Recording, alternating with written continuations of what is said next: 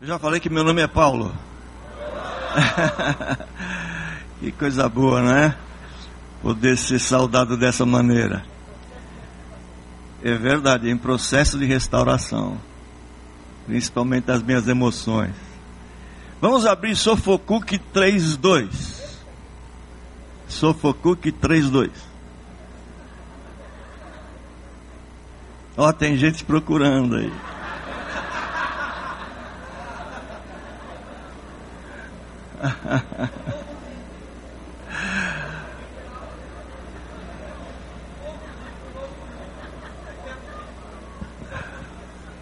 Tá bom, não existe esse livro na Bíblia, tá bom, gente? Então fique mais.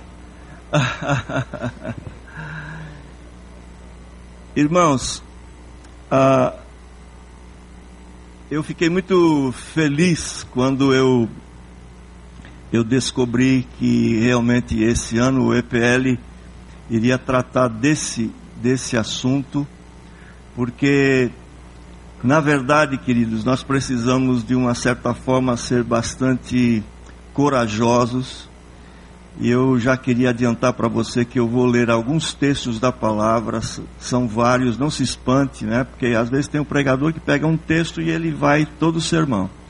Eu vou citar aqui vários textos para mostrar para vocês como é importante este assunto ah, relacionado à família, porque, como eu disse ontem aqui na, no nosso ah, painel, eu estou assustado com o número de colegas, líderes, pastores que vivem uma verdadeira hipocrisia o número de esposas de pastores.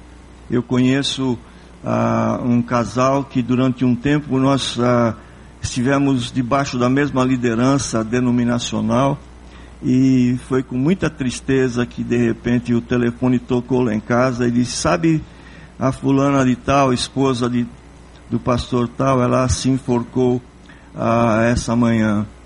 Ah, há um grande número de pessoas com problemas familiares e por incrível que pareça, queridos, muitas pessoas é, colocam essa máscara de que está tudo bem, quando na verdade não está. Então, eu tenho orado desde que eu recebi ah, o tema, para que Deus fizesse desse momento aqui um momento de ah, de honestidade conosco mesmo, onde nós pudéssemos entender de que, por maior que seja o nosso esforço em disfarçar, existe um Deus que enxerga tudo, que vê tudo, e não há possibilidade de você viver esse tema aqui, que é a restauração integral. Não adianta você participar de seminários, de você comprar livros, ah, de você realmente é, fazer com que o seu lado espiritual é, transpareça mais do que os outros. É muito importante que haja um equilíbrio. E especialmente nessa manhã eu gostaria de falar sobre as questões familiares. Mas eu queria convidar você, para você entender como é, o assunto é sério, que você abrisse a sua Bíblia no livro de Ezequiel, no capítulo 8. Esse livro tem na Bíblia, tá, gente? Ezequiel, capítulo 8. E eu quero ler para você ah, desde o versículo, desde, deixa eu ver aqui.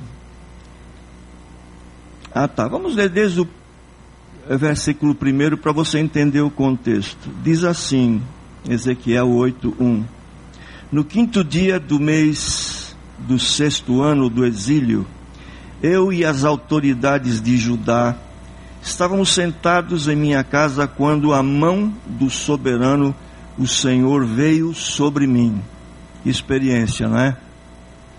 Olhei e vi uma figura de um homem que se parecia ser como a, a ser a sua cintura para baixo como fogo, e dali para cima a sua aparência era tão brilhante como metal reluzente. Vocês podem imaginar quem seja. Ele estendeu ah, o que parecia ser um braço, pegou-me pelo cabelo e o Espírito me levantou entre a terra e o céu em visões de Deus. E ele me levou a Jerusalém, à entrada da porta do norte do pátio interno, onde estava colocado, começa a prestar atenção, o ídolo que provocava o ciúme de Deus. E ele me levou, ah, e ali diante de mim também estava a glória do Deus de Israel, como na visão que eu havia tido lá na planície. Então ele me disse: Filho do homem, olhe para o norte. Então eu olhei para o norte e vi junto à porta do altar o ídolo que provocava o ciúme de Deus. E ele me disse: Filho do homem, você vê o que estão fazendo, as práticas repugnantes da nação de Israel coisa que me uh, levarão para longe do meu santuário, mas você verá prática ainda piores do que estas. E em seguida me levou para a entrada do pátio. Olhei e vi um buraco no muro. E ele me disse: Filho do homem, agora escave esse buraco, esse muro. Então escavei e vi ali a abertura de uma outra porta. E ele me disse: Entre e veja as coisas repugnantes e más que estão fazendo. E eu entrei e olhei, e lá, desenhadas por todas as paredes, vi todo tipo de criatura rastejante, animais impuros e todos os ídolos da nação de Israel e na frente deles estavam 70 autoridades da nação. Preste atenção, autoridades, líderes da nação de Israel. E Jazania, filho de Safã, estava no meio deles. E do incensário cada um tinha em suas mãos, elevava-se uma nuvem aromática. E ele me disse: Filho do homem, você viu o que as autoridades da nação de Israel estão fazendo nas trevas? cada um no santuário de sua própria imagem esculpida, elas dizem: O Senhor não nos vê. E de novo disse: Você os verá cometerem práticas ainda mais repugnantes. Então ele me levou para a entrada da porta do norte da casa do Senhor. E lá eu vi mulheres sentadas chorando por Tamuz era, ele me disse: Você vê isso, filho do homem? Você ainda verá coisas mais repugnantes do que esta. E então me levou para dentro do pátio interno da casa do Senhor. E ali, à entrada do templo, entre o pórtico e o altar, havia uns 25 homens, com as costas voltadas para o oriente. Estavam prostrados na direção do sol. E ele me disse: Você viu isso, filho do homem? Será que essas práticas repugnantes são corriqueiras para a nação de Judá? Deverão também encher a terra de violência e continuamente provocar a ira? Veja, eles estão pondo o ramo perto do nariz. Por isso, com ira eu os tratarei não olharei com piedade para eles e nem os pouparei. Mesmo que gritem aos meus ouvidos, eu não os ouvirei. Vamos orar. Senhor, tão somente eu peço que nesta manhã o inimigo não tenha poder sobre nós, de tal maneira que o nosso homem interior nossa alma, nosso espírito, possam estar em sintonia com aquilo que o Senhor deseja que aconteça nessa manhã. Eu peço, Pai, que haja uma verdadeira limpeza nessa manhã, uma verdadeira restauração, que toda máscara, Senhor Deus, caia com o lavar regenerador da tua palavra. Que nessa manhã, Senhor Deus, haja por parte de todos nós honestidade de descobrir aquelas coisas que nós estamos tentando esconder dos outros, mas nós não podemos esconder de Ti. Eu peço, Senhor Deus, que nós nessa manhã possamos dar um passo bem largo em direção à semelhança do Senhor Jesus. Que tudo isso seja para a tua glória e que nessa manhã o inimigo sofra uma grande derrota, em nome de Jesus. Amém. Meus irmãos, esse é um texto que passa despercebido por muitas, muitos de nós. Está lá no Velho Testamento, está em Ezequiel. Mas quando a gente começa a ler com atenção, a gente percebe algumas coisas que não podem ser passadas assim ao largo.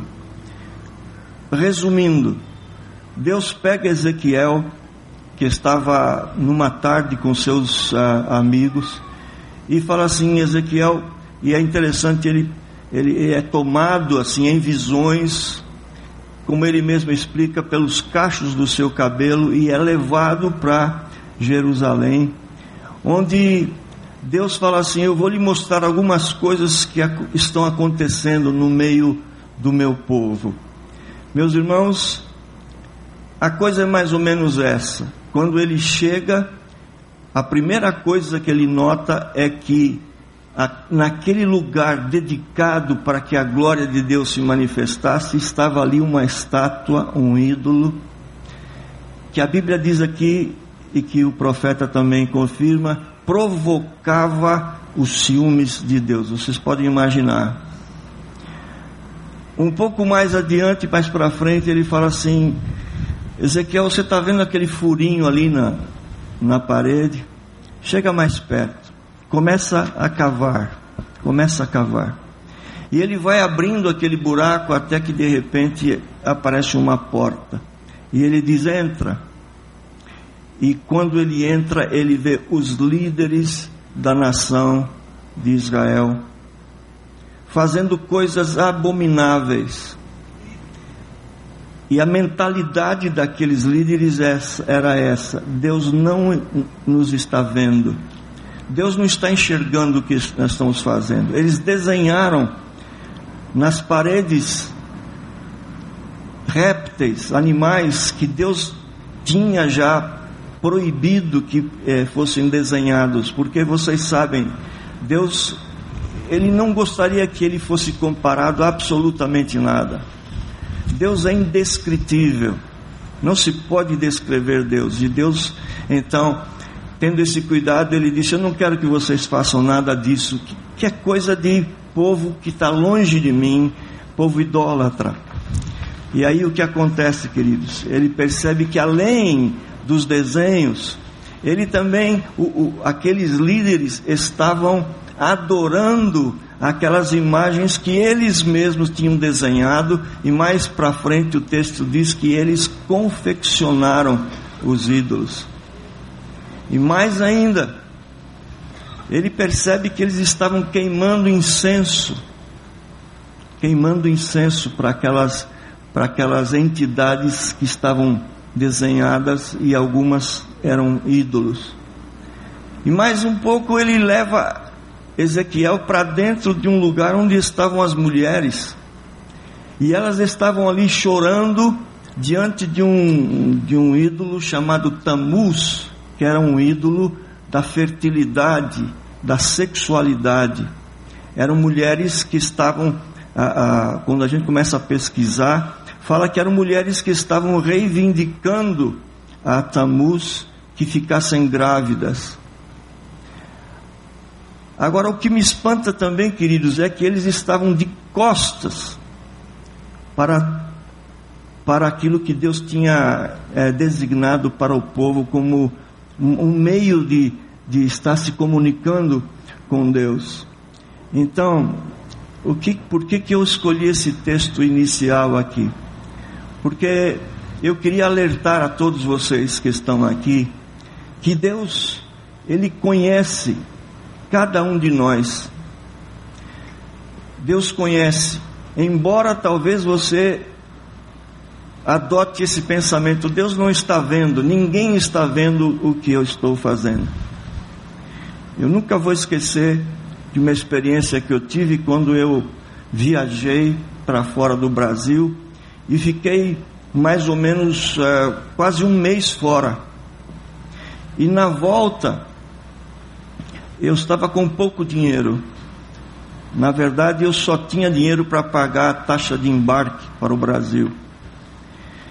E quando eu chego no guichê do, do aeroporto, da companhia, eu vi uma placa e a placa dizia assim: o voo para o Brasil foi é, adiado para o dia seguinte, é, não, foi cancelado o voo de hoje. E aí eu comecei a procurar já um banco para mim dormir. É, eu estava de paletó e gravata, vocês imaginem. E eu estava procurando um banco para dormir. Aí depois eu pensei, puxa vida, deve ter aqui uma associação cristã de, mo de moços, alguma coisa assim. E fui para um orelhão, naquele tempo, é, um orelhão. Eu fui lá e comecei a pesquisar o guia ali, onde é que havia uma, a, algum lugar que eu pudesse passar a noite, porque ficar ali no aeroporto 24 horas era alguma coisa que realmente eu não queria. E, e de repente, atrás de mim, uma moça chegou e, me perguntou: Você precisa de ajuda? Eu falei: Obrigado, está tudo bem. Ele falou: Não, eu estou vendo que você está aí pesquisando um, uma casa de, de jovens para passar a noite. Eu, eu, você está em apuros, eu posso ajudar você. E aí eu disse: Então, ok, isso você pode me ajudar. Falou assim: Olha, eh, vamos fazer o seguinte. É, Daqui a pouquinho eu estou ah, indo para um, um, um, hotel e lá eu conheço o gerente. Então eu vou pedir para ele arranjar um lugar para você passar a noite. Ah, eu disse como Valdo, né? Glória a Deus! ah, que, eu falei, que bom, que ótimo. E lá fui eu, mas assim, inocentemente, eu não estava percebendo o ardil de Satanás. E aí o que aconteceu? Chegou lá, de fato, ela, ela conversou com o gerente e ele me cedeu então um, um apartamento. Só que um apartamento que não era como ela tinha falado. Era um apartamento com televisão, banheira de hidromassagem, é, a geladeira cheia de, de, coisas assim que eu nunca tinha visto na minha vida, suco de, de tudo. Né? E eu fiquei muito feliz, falei, Deus, muito obrigado. E aí Obrigado, Senhor, né? E aí eu tomei aquele meu banho e depois eu peguei, comi ali, tudo que tinha direito ali no, no frigobar. E de repente a, alguém bate a porta e eu vou lá, adivinha quem era? Era a própria, a moça. E ela veio dizer, perguntar, tá tudo bem com você? Eu falei, tá tudo ótimo, muito obrigado tal. Ela falou assim: Olha, se você precisar de alguma coisa, eu estou do lado aqui, ó, na porta do lado. Gente, um mês fora de casa, né? Casado com uma. Fica em pé, não é? Olha que coisa linda, né? Quando Deus fez, rasgou a receita, falou: Não faço coisa melhor do que essa. e meus irmãos, depois de uma meia hora, ela aparece, mas não mais na porta, ela aparece numa porta lateral que ligava dois quartos, com uma roupa de noite, de uma roupa de dormir assim. E eu confesso para vocês que foi um dos momentos mais difíceis da minha vida. Fui realmente tentado. Se não fosse duas coisas, a palavra de Deus implantada no meu coração, me lembrei de José, quando José passou pela mesma situação e falou assim: Eu não posso machucar o coração de Deus, eu não posso fazer isso, mesmo que eu queira satisfazer meus desejos carnais. E também a aliança. Hoje eu não estou com aliança aqui porque tem, tive um problema de ela ficar no meu dedo e ela está no conserto. Meus irmãos, como é poderosa a palavra de Deus implantada em nós. Queria que vocês soubessem, queridos, que lá em Gênesis, olha só, lá no comecinho, 4, Gênesis 4, 7, há uma palavra de Deus para Caim que ele diz assim: Eis que o desejo jaz à porta do teu coração, cabe a ti dominá-lo. Vocês entenderam? Eis que o desejo jaz à porta do teu coração, cabe a ti dominá-lo. Então, eu, eu entendi a força desse princípio e graças a Deus eu disse para aquela menina: Olha, ah, eu agradeço tudo que você fez, mas eu estou entendendo onde você quer chegar e eu não quero absolutamente nada com você. Por favor, pode voltar para o seu quarto. E ela me xingou em inglês de bobo, de idiota, não é? Você não sabe o que você vai perder. É, é que ela não, não sabia o que é, ela estava perdendo fazendo as coisas que a carne é, mandava, não é? Então, eu estou contando para vocês para que vocês entendam de que, mesmo estando longe, eu fiquei na hora assim me passou, ninguém está vendo aqui, ninguém me conhece, não é? Eu vou adulterar, mas há um Deus que Ele conhece os buraquinhos que dão acesso ao seu mundo interior. E eu queria me deter hoje aqui, ah, lembrando alguns, algumas passagens. Como está ventando aqui, eu não vou, eh, não vou abrir aqui meu esboço, vou tentar me lembrar deles. Existem textos da palavra de Deus que dizem assim que no dia em que as pessoas, em que Deus julgar os segredos do coração do homem, segundo o meu evangelho. Isso foi a palavra do apóstolo Paulo. Há outros textos que estão lá em Mateus que Jesus Cristo fala que nada que há oculto que não venha ser revelado.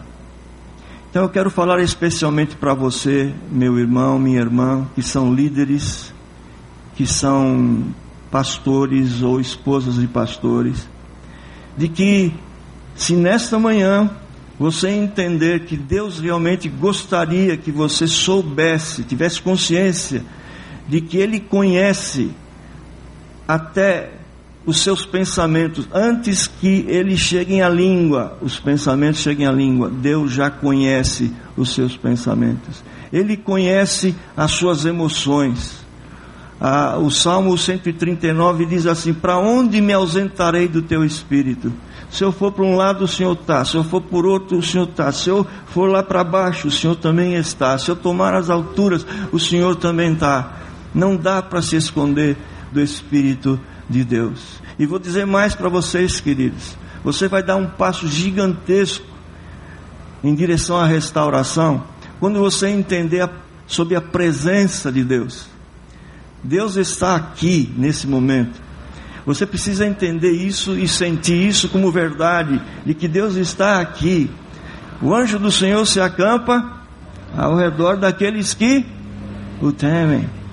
Mais do que isso, o texto da palavra de Deus diz, da boca de Jesus ficou gravado, de que aquele que me ama guardará os meus mandamentos, e eu e o Pai viremos e faremos nele morada.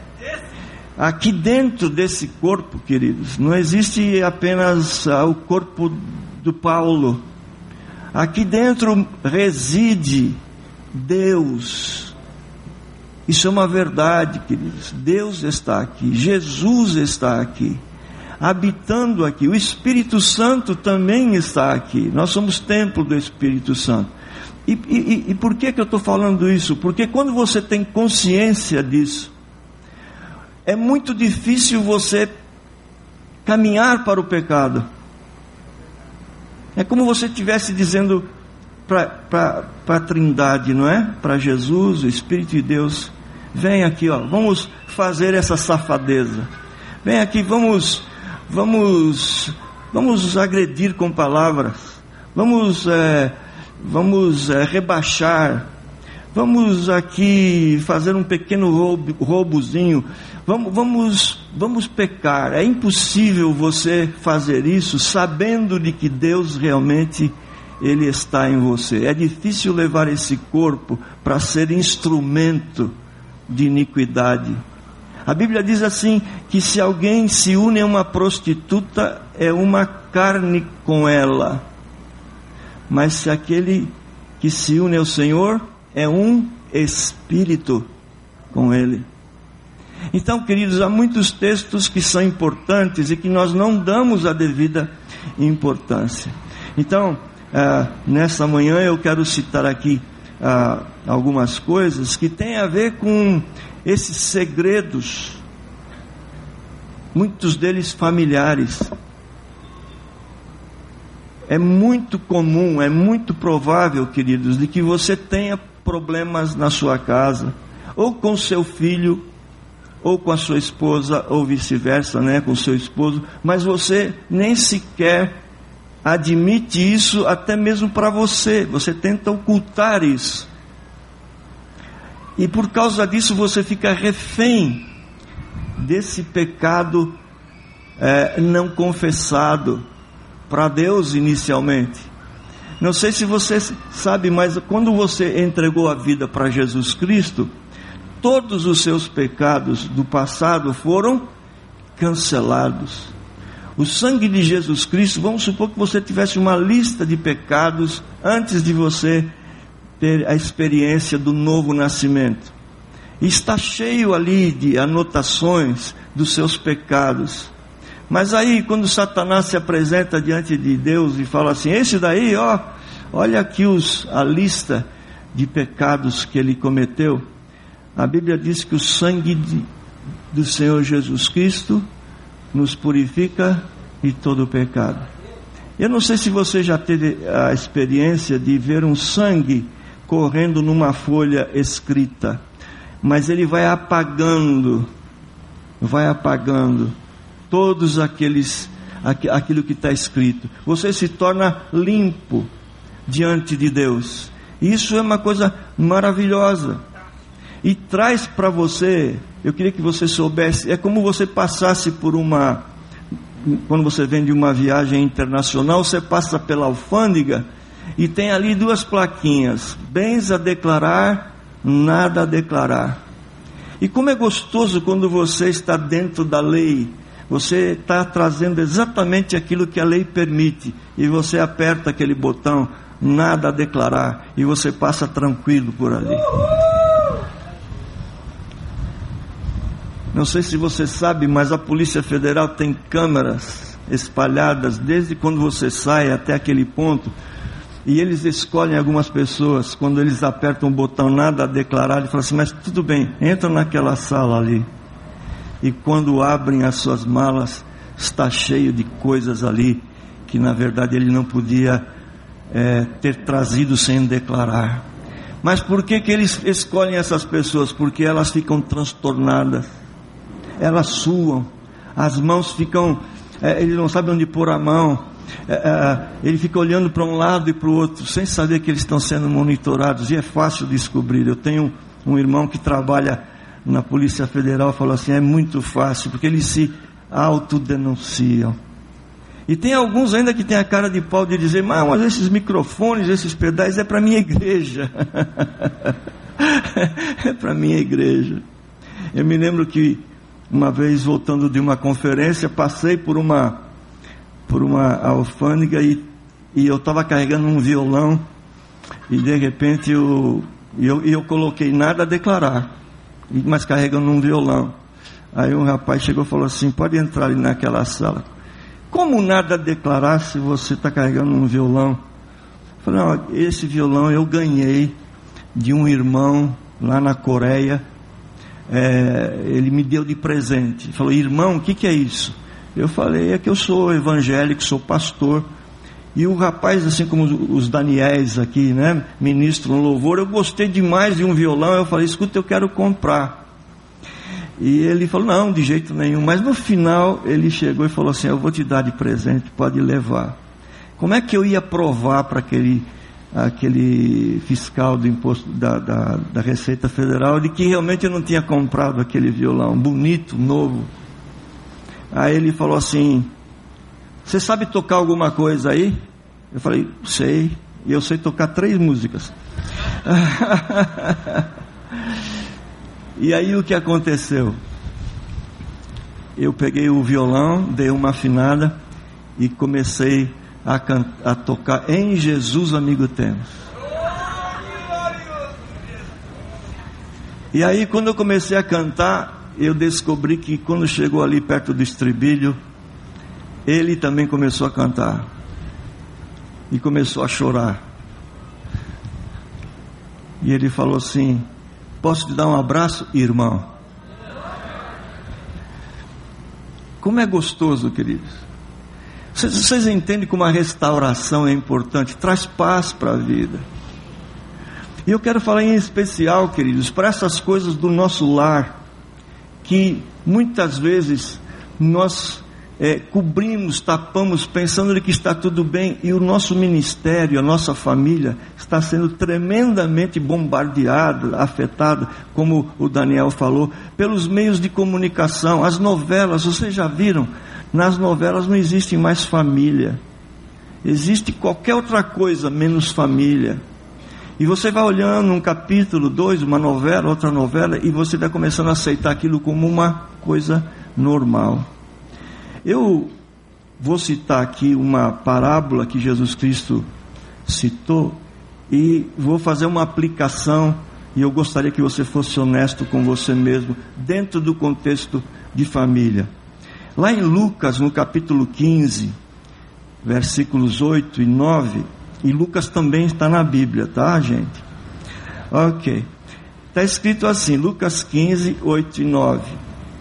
Ou qual é a mulher que tendo dez dracmas, se perder uma, não acende a candeia, varre a casa e a procura diligentemente até encontrá-la. E tendo-a achado, reúne as amigas e as vizinhas, dizendo: Alegrai-vos comigo, porque achei a dracma que eu tinha perdido.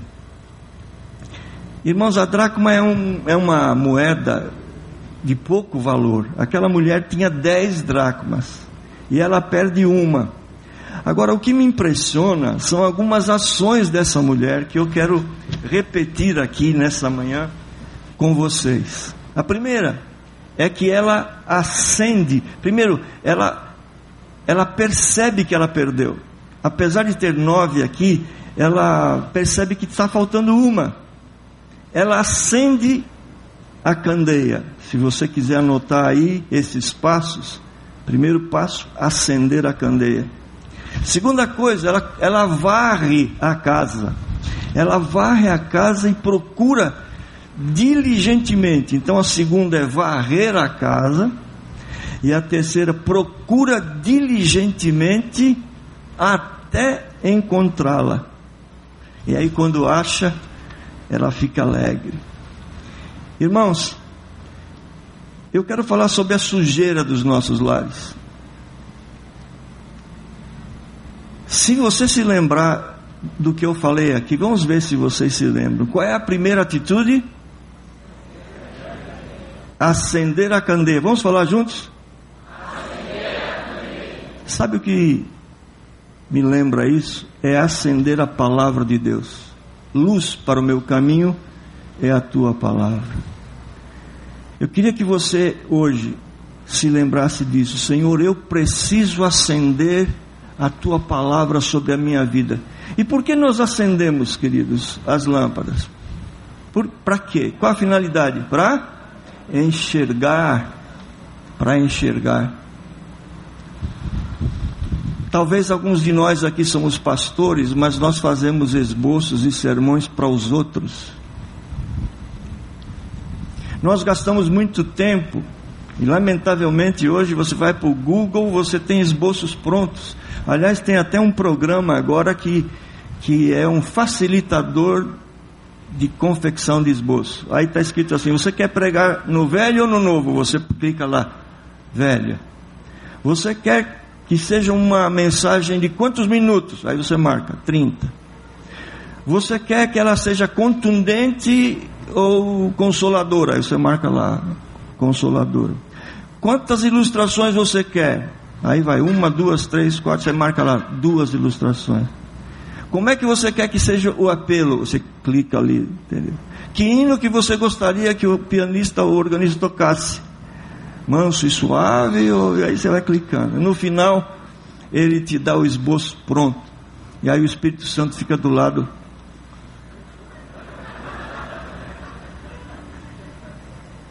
Há muitos de nós aqui, eu não sei para quem eu estou falando agora, mas é exatamente dentro desse desafio de nós termos cuidado em não estarmos preparando alimento para o rebanho e nós mesmos estamos morrendo de inanição espiritual por não nos alimentarmos. Quantos de vocês têm um tempo de vocês com Deus diariamente?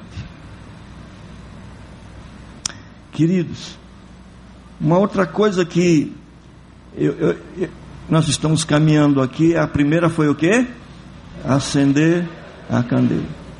A, a Bíblia, queridos, revela o que há de pior em nós, assim como há de melhor. E quando nós começamos realmente a, a meditar na palavra, nós começamos uma caminhada que nos mostra o quão mal nós somos. Desculpe, eu não sei se vai ter uma outra conotação aqui, a palavra safado tem? É forte demais? Mas que seja, eu já falei. Ok. É, o quão safado você é, o quão o, o, o quão mal que você é. Gente, nós nascemos propensos ao mal. Olha só como eu estou bom. Puxa vida. Estou melhorando. Na igreja na qual eu sou, um, eu sou um dos pastores, eu percebi uma coisa interessante. Eu fui até o berçário e lá eu vi uma cena tremenda que ficou na minha mente. Um nenê no colo de uma mãe e o nenê no colo de outra mãe. Da primeira estava lá o nenê com, se chama um bico, aqui é o chupeta, chupeta, com uma chupeta na, na boca, mais três na mão, e aí chega uma mãe com um nenê com uma chupeta na boca.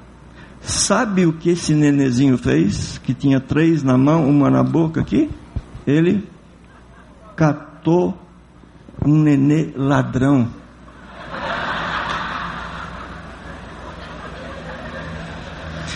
Agora eu queria perguntar para vocês: vocês acham que o pai ou a mãe, antes de eles virem para a igreja, falou assim: ó, quando você for na igreja no berçário, você limpa a chupeta de todo mundo lá? Entendeu? Você acha que eles instruíram o seu filho para isso? Não, queridos. A coisa realmente estava no coração. Nós nascemos pecadores. Davi fala: Eu nasci em pecado, o mal reside em nós.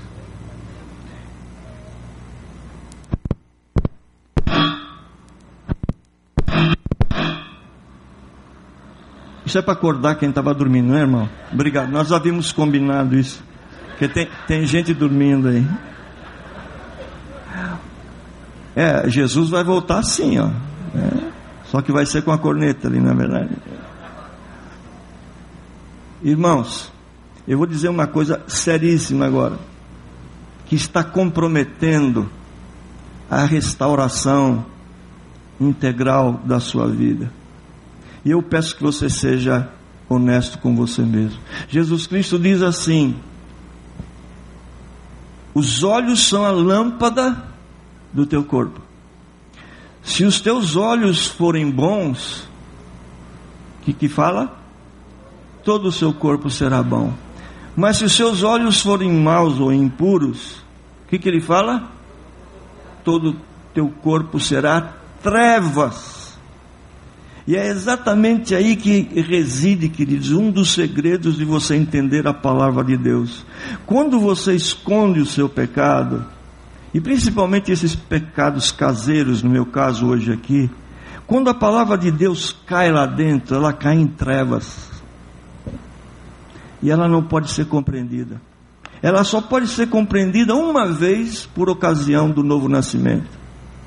Mas depois, queridos, a Bíblia diz assim: que os vossos pecados fazem separação entre eu e vocês. Uma das coisas abençoadoras é você entender que Deus é santo. E na sua santidade você tem que se apresentar diante dele também em santidade. A santidade não é uma utopia, queridos. Não é uma coisa que você é, fala assim, não, é, tá, tá escrito lá, mas ninguém consegue. Consegue. Por exemplo, vocês estão aqui já mais ou menos umas duas horas, por aí, e você ainda não pecou. Pecou ou não? Ah, talvez você tenha falado, esse pastor chato aí é um pecado gravíssimo esse, não, não tem perdão. Ou você pode ter dado uma olhada assim para aquela irmã do lado ali e caído no pecado da cobiça. Pode acontecer, pode, mas eu estou me referindo. Vamos supor que vocês não pecaram. Vocês estiveram prestando atenção aqui nos louvores, na palavra. Se você consegue ficar duas horas, você pode ficar três, não pode? Pode ficar oito? Pode. Pode ficar dez horas? Pode. Eis que o desejo jaz à porta do teu coração, cabe a ti dominá-lo. Essa é a sua participação. O Espírito Santo, ele denuncia, ele acusa o pecado. Mas a questão de lidar com o pecado é com você. E eu tenho percebido, queridos, e que muitos dos meus colegas, pastores, muitas esposas de pastores, muitos membros até, têm realmente caído na, na, na armadilha dos olhos. E eu queria que você soubesse que nessa manhã você pode tomar uma decisão que pode afetar todo o resto da sua vida. É a santificação dos seus olhos. Porque eu tenho visto muitas vezes adultos, líderes, pastores olhando para crianças que às vezes sobem aqui para cantar alguma coisa do ministério infantil, da geração futura, vamos supor, cantar alguma coisa, e eu percebo de que eles olham para as partes mais íntimas das crianças. São capazes de olhar para um, um, um fio de eletricidade ver duas pombinhas como já aconteceu comigo na frente da igreja, duas pombinhas ali, é, uma roçando a cabeça da outra, e um irmão chegou para mim e disse assim: Olha lá, o pombo dando uma cantada na pombinha. Porque o seu interior está sujo. Ele, eu, eu diria assim, foi um sujeito que já foi contaminado Há muitos de vocês, talvez, que não se deram conta, vocês estão pecando na internet. Consultando os sites, você põe a sua esposa para dormir, depois se levanta pé ante pé e vai lá, talvez naqueles canais proibidos, ou você tem uma senha, não sei como que é, ou mesmo que não tenha, tem muitos filmes pornográficos, e você vai enchendo de lixo, enchendo de lixo o seu interior que deveria ser morada do Espírito Santo, que deveria ser realmente alguma coisa muito, muito importante. O Espírito Santo guia você na vida. Que coisa maravilhosa. Ele lhe toma. A Bíblia fala que ele é o consolador, ele é o paráclito. E lá nos, nos tempos em que foi escrito o Novo Testamento, paráclito era uma, um termo que se referia a, a uma pessoa que ia a, atrás da tropa é, passando remédio naqueles que eram feridos. Era também função dele ir no meio da tropa animando: vamos lá, vamos lá, tropa, vamos lá, vamos chegar lá. E era também o termo que se referia àquele que ia à frente da tropa, dizendo: é por aqui, vamos por ali, orientando. O Espírito Santo é assim na nossa vida.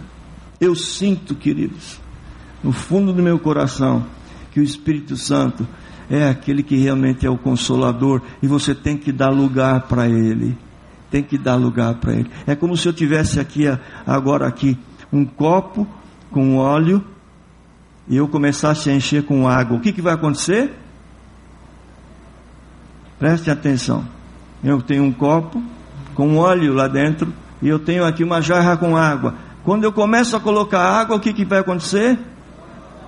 O óleo começa a subir a ponto de, se você continuar colocando água, todo o óleo vaza. O que eu estou propondo nessa manhã, queridos, é que você libere essa água suja que está impedindo que o Espírito Santo seja o que ele, ele quer ser na sua vida. Mas você precisa fazer algumas coisas. Entre elas, você tem que realmente se libertar dessa água que está impedindo que o Espírito Santo realmente seja aquele maravilhoso consolador na sua vida. O texto diz ali que ela varreu a casa. Nessa manhã eu proponho que nós varramos a nossa casa, as coisas da família.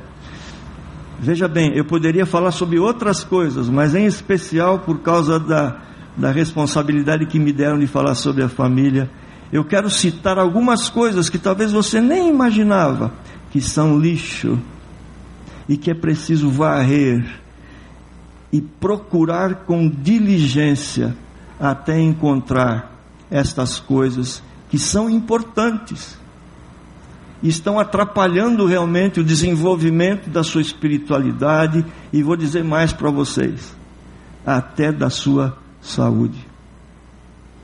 Vou contar um, um caso que aconteceu comigo.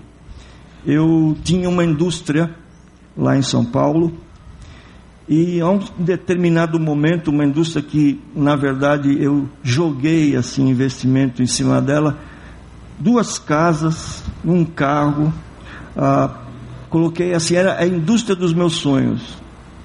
Até que um dia uma empresa quis comprar e eu então vendi.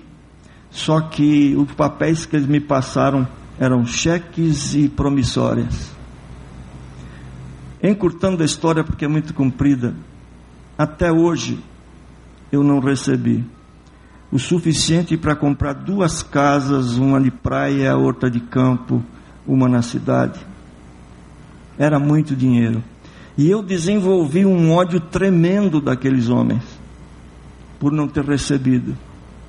E eu procurei, queridos, eu procurei ah, os advogados, eles começaram uma ação e eu me lembro como se fosse hoje, pregando sobre perdão. Pregando sobre perdão. Eu fiz um desafio de que nós perdoássemos incondicionalmente. E dentro de mim, eu odiava, eu odiava aquelas pessoas, a ponto, queridos, de desenvolver uma úlcera. Sabe aquela, toda a comida que você coloca, ela queima, ela arde. Noêmia, a minha esposa, foi usada durante esse tempo para ler alguns desses livretos que tem aí. Ela lia para mim, ah, naquele tempo não estava em forma de livros, e eu dormia ouvindo aquelas palavras lá. Mas eu queria que você soubesse que existe essa, essa, essa relação psicossomática e também espiritual. Quando você não perdoa o teu físico, leia o Salmo 32. Diz que os meus ossos se tornaram sequidão de. Pode ser que essa doença que você tem aí agora, você não vai resolver com comprimidos, com uma receita médica, um tratamento.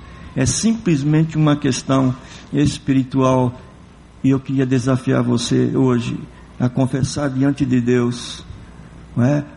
à luz da palavra de Deus, com diligência procurar esses vestígios e acertar isso com Deus. Olha lá, vou colocar aqui algumas coisas aqui, queridos, que estão acontecendo. Talvez você não perceba e você não tenha dado a importância, mas você tem feito críticas destrutivas.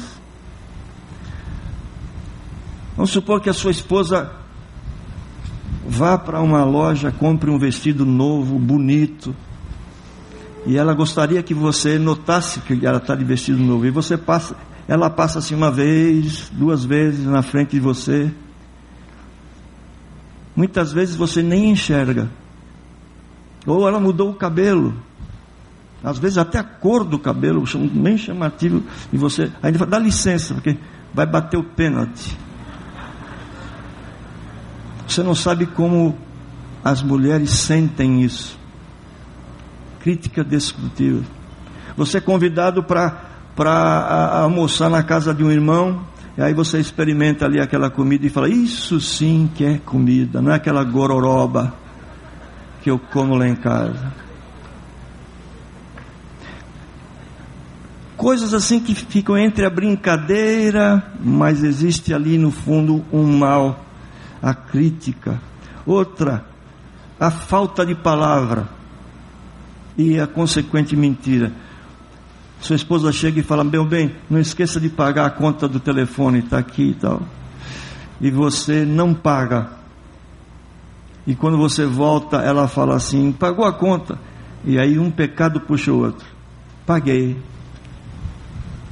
Coisa simples, não é?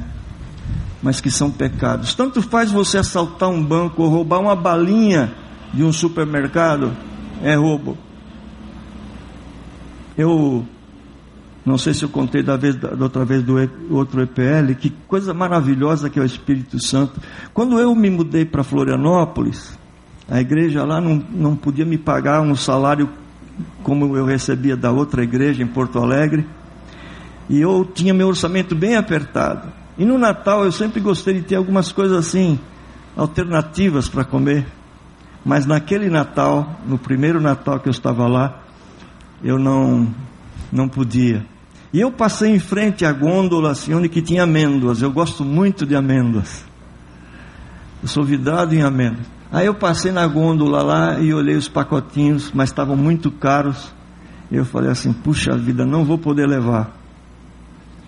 Mas aí eu falei, mas pelo menos eu quero pegar na mão. E peguei um pacotinho daquele lá. Acontece que um pecador antes de mim passou por lá e fez um furinho. Fez um furinho no, no pacote de amêndoas.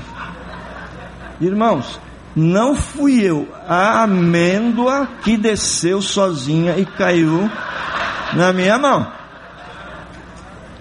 E aí eu falei, ô oh, glória. Pelo menos uma eu vou experimentar.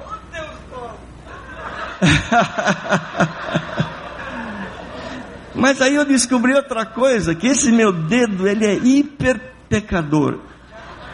Ele começou a fazer assim, ó. E não caiu uma amêndoa, caíram várias.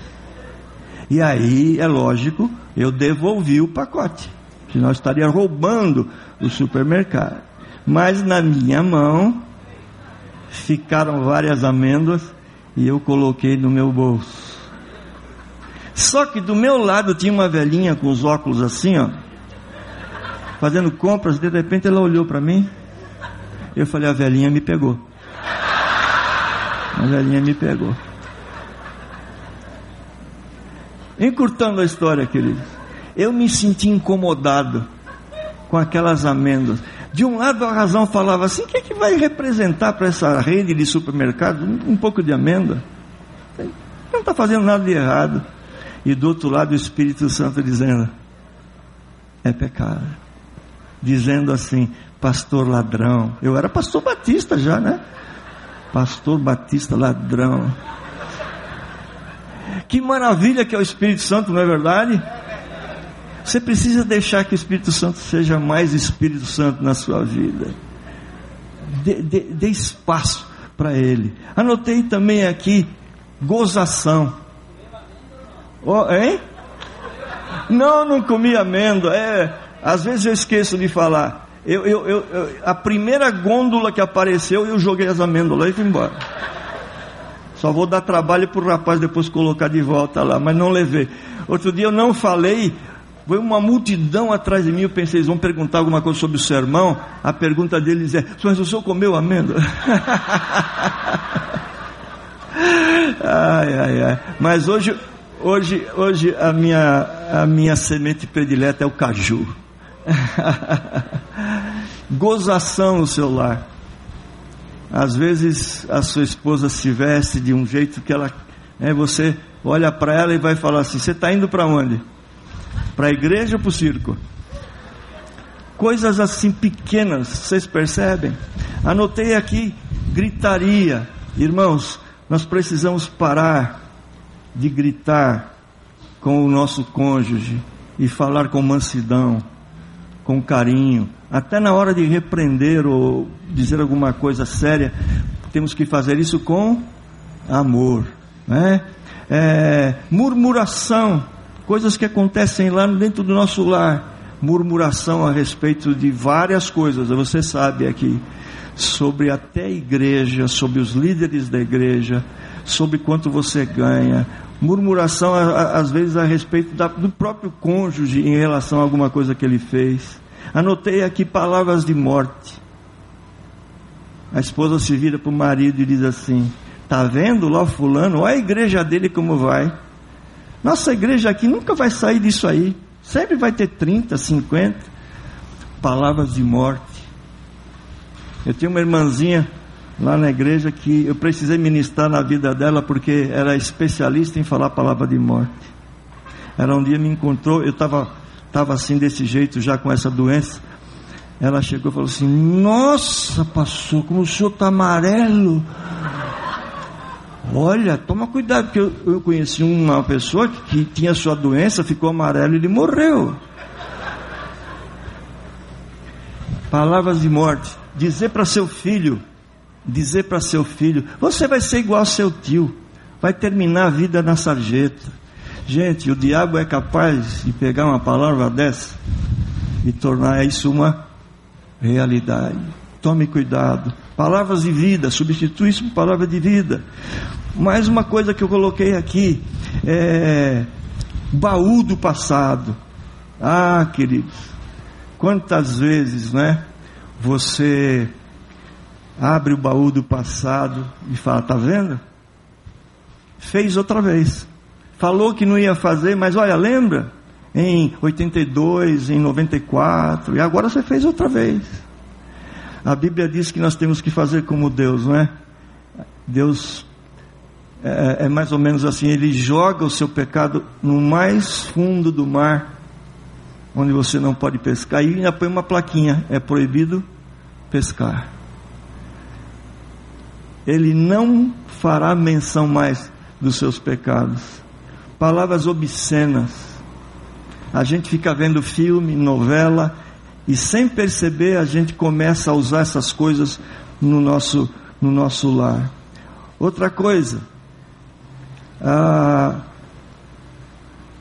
ódio por um pecado não, não acertado, não, não confessado. Coloquei, mas vou, vou ser rápido aqui porque eu quero citar um texto aqui para a gente fazer uma reflexão final. Desrespeito, desonra. Irmãos, vou passar para vocês uma coisa revolucionária. Se vocês tiverem que levar flores, levem em vida. Vocês ouviram bem? Não espere a pessoa morrer para levar uma coroa de flores. Um desafio que eu estou querendo fazer aqui para você. Que tal surpreender seu cônjuge levando flores em vida? E não precisa ser necessariamente uma flor. Pode ser um presentinho. Alguma coisa que o seu cônjuge gosta. Pode ser palavras honrar a sua esposa diante dos filhos. Qual foi a última vez que você fez um elogio da sua esposa diante dos seus filhos? Qual foi a última vez, esposa, que você honrou o seu esposo diante dos seus filhos, fazendo um elogio? Você viu o sermão do papai nessa, nessa noite, como foi abençoador? Quando ele fez alguma coisa, trocou uma tomada, sei lá o que fez, você se lembrar disso e elogiar.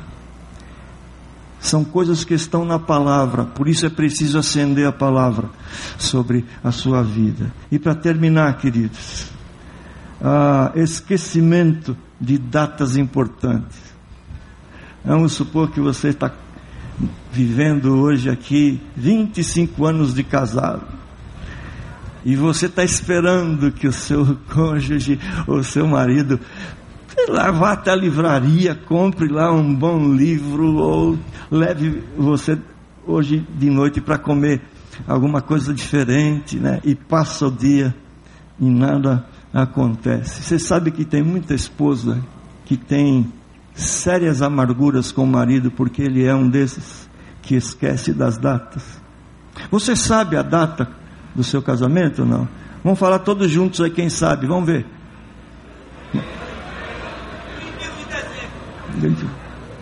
Ó, se o seu marido ficou quieto, pega no pé dele.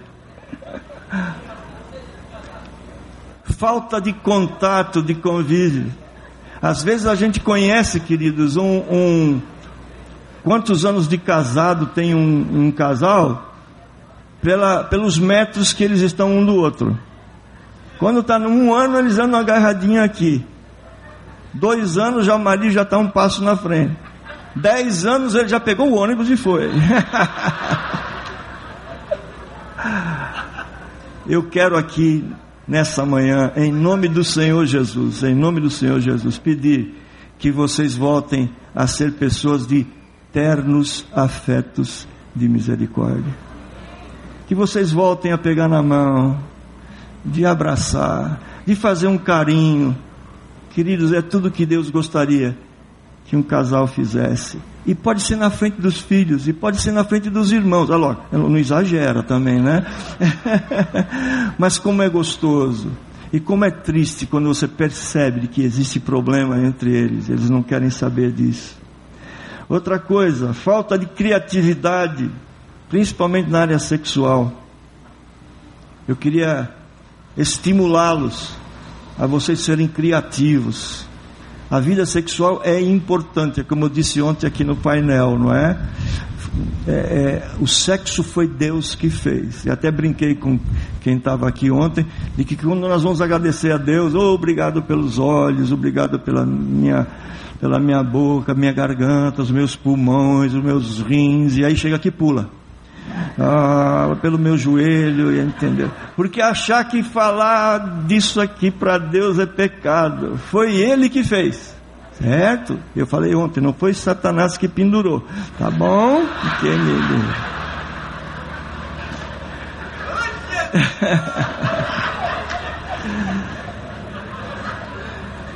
As mulheres, queria dizer para vocês que depois vocês, se quiserem, eu posso mandar depois a lista completa aqui.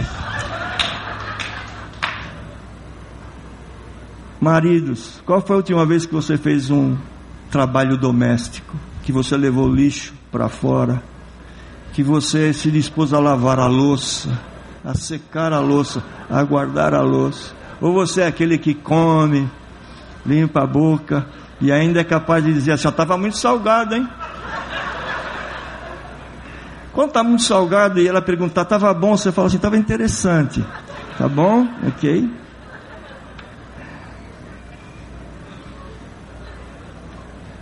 E vou terminar falando sobre ofensas.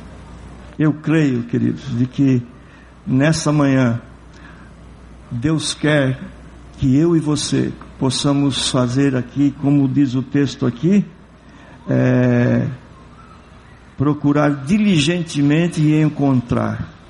Nós vou terminar minha palavra exatamente aqui vamos procurar diligentemente se no nosso passado, já depois de termos aceitado a Jesus, não ficou um pecado ali oculto que tem atrapalhado, que tem causado amargura no nosso cônjuge.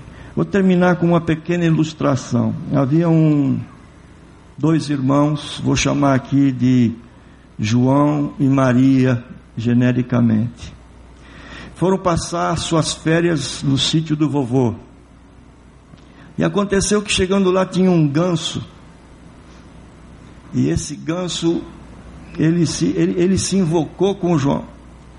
E toda vez que João saía para o quintal, o ganso ia lá e ficava bicando ele. E ele não aguentava mais de ficar dentro de casa, porque saía o ganso pegava ele. Ele pegou um pedaço de pau um dia, e na hora que o ganso veio, ele deu-lhe uma paulada, mas pegou no pescoço e o ganso morreu. E aí sabe o que aconteceu? Ele fez um, uma, uma, uma um buraco lá e enterrou o, o, o ganso. Mas acontecia que, quando eles chegaram lá, havia uma escala de lavar louça. Um lavava no almoço, outro lavava à noite. E assim por diante. E a Maria percebeu o que aconteceu com o ganso, com a paulada que o irmão dela deu no ganso. E chegou a noite e era a vez da Maria lavar a louça. E a Maria disse assim: Hoje eu não vou lavar. É você que vai lavar, João. Não, mas por quê? Ela disse assim: Olha o ganso. Aí ele fez assim: Ó, tá, eu vou lavar. E lavou. Passou mais um dia, no dia do, no outro dia, ele chegou. Eu lavei ontem à noite, é você. Ela falou assim: Olha o ganso. Meus irmãos, durante quatro ou cinco dias, aquele rapaz ficou refém dessa palavrinha: Olha o ganso. Vou falar para o vovô. Aí um dia ele não aguentou. Chegou para o vovô e falou assim: Vovô, eu tenho uma coisa para falar para o senhor. Ah, meu filho querido, vem cá, tá, fala. O senhor tem sentido falta aí do gansolino? É mesmo, ele desapareceu. Falou assim: É, ele está ali, ó. Como ele está lá? E aí contou a história. Ele não aguentava mais, eu dei uma paulada. Aí o vovô falou assim: Mas meu filho, não devia ter feito isso, tal. Mas vem cá, o vovô te perdoa por aqui, vem cá. Deu um abraço, falou, não faz mais isso. Segurou ele no colo. E ainda, na hora do almoço, quando a, a menina estava lá, sua irmãzinha, ele começou a comer e falou: Dá, dá mais um prato aí. Ela falou: E você vai ficar lavando a tarde inteira? Ele falou assim: Hoje não. Já confessei meu pecado para o vovô. Não sou mais escravo agora. Eu sou liberto. Pode começar a lavar a luz. Irmãos, que tal dar uma boa varrida com diligência? Baixe um pouquinho a sua cabeça. Peça para o Espírito Santo mostrar para você. Famílias de líderes queridos não são perfeitas. Já contei para vocês algumas coisas que aconteceram comigo. A Bíblia diz que Elias era sujeito aos mesmos pecados de qualquer outra pessoa do povo. No entanto, ele foi usado por Deus na sua imperfeição mas o que eu queria hoje ver aqui, queridos, é uma grande libertação. Sabe aquela coisa que você tem medo de falar, até de pensar? Sabe aquela aquela ofensa que ficou no ar, não resolvida lá no passado? Eu queria que você soubesse que Deus se alegraria muito se você pudesse hoje se determinar a procurar seu cônjuge e pedir perdão. E dizer, meu bem, sabe aquela vez quando eu disse para você que eu não o amava, que eu, que eu o suportava, que o nosso casamento foi um erro. Sabe quando eu fiquei grávida e eu fiquei revoltada? Eu não queria aquele nosso filho. Eu queria que você soubesse que eu estou pedindo perdão para você Quero pedir perdão para Deus também. Queridos, Deus está aqui pronto a nos perdoar, prontos para nos lavar com o sangue de Jesus Cristo, nos purificar e fazer com que dentro do nosso ministério sejamos pessoas espiritualmente maduras, mas também coerentemente vivamos no nosso lar uma vida que seja um exemplo também. Aí onde você está, deixa o Espírito Santo procurar diligentemente, de mãos dadas com você, aquelas coisas que ficaram para o passado e que estão pendentes.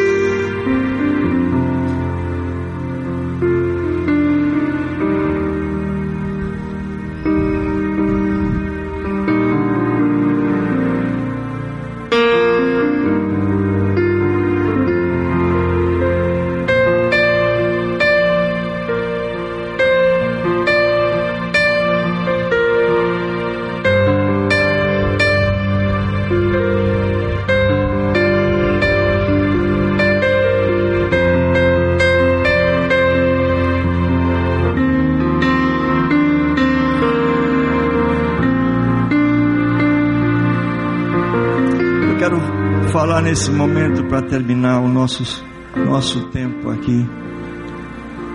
Especialmente se você tem algum segredo lá no seu coração. E esse segredo tem sido um empecilho de você ter um acesso ao Pai. Ele é um pecado, está atrapalhando você de ter intimidade com Deus. Tenho aprendido nesses últimos tempos, queridos, de que Deus não se importa na nossa oração com as nossas palavras. Deus quer simplesmente a nossa companhia. A Bíblia fala assim: entra no teu quarto, fecha a tua porta, e teu pai que te vê em secreto, vê, ele não está importando as suas palavras, ele quer que você chegue perto dele. Mas às vezes o pecado tem impedido de Deus agir. E por último, uma vez uma pessoa quis entrar num centro cirúrgico para orar por uma pessoa que estava lá. E quando ele estava querendo entrar no centro cirúrgico, ele foi barrado por algumas enfermeiras. Onde o senhor vai com essa roupa? Com esse... O senhor não pode entrar aqui. Não, mas eu quero fazer uma oração. Não. O senhor é capaz de fazer um mal pior ainda. Queridos, existem coisas que exigem que nós estejamos limpos. Senão nós vamos atrapalhar o agir de Deus. Vocês entenderam? Por isso que eu digo, sua vida daqui para frente pode tomar um outro rumo. A intimidade com Deus, sentir a autoridade do nome do Senhor Jesus. Como recentemente lá na igreja, uma pessoa quis expulsar um demônio de uma pessoa e o demônio disse: Você? E começou a lançar sobre ele certos segredos e ficou muito ruim para aquele rapaz. Então eu espero que nessa manhã tenhamos feito uma verdadeira varrida na nossa casa, amém? E que o Espírito Santo possa fazer de você uma pessoa que esteja realmente nas mãos dele, o Consolador, o Paráclito, alguém que vai atrás, que vai no meio de você ali e vai lá na frente dizendo: é por aqui, querido, é por ali. Que Deus tenha misericórdia de nós e que nos abençoe. Que nessa manhã, essa glória de Deus que nós cantamos, que está pairando sobre esse local, a misericórdia do Senhor, caia sobre a sua vida. Se você crê nessas palavras, em nome de Jesus. Amém.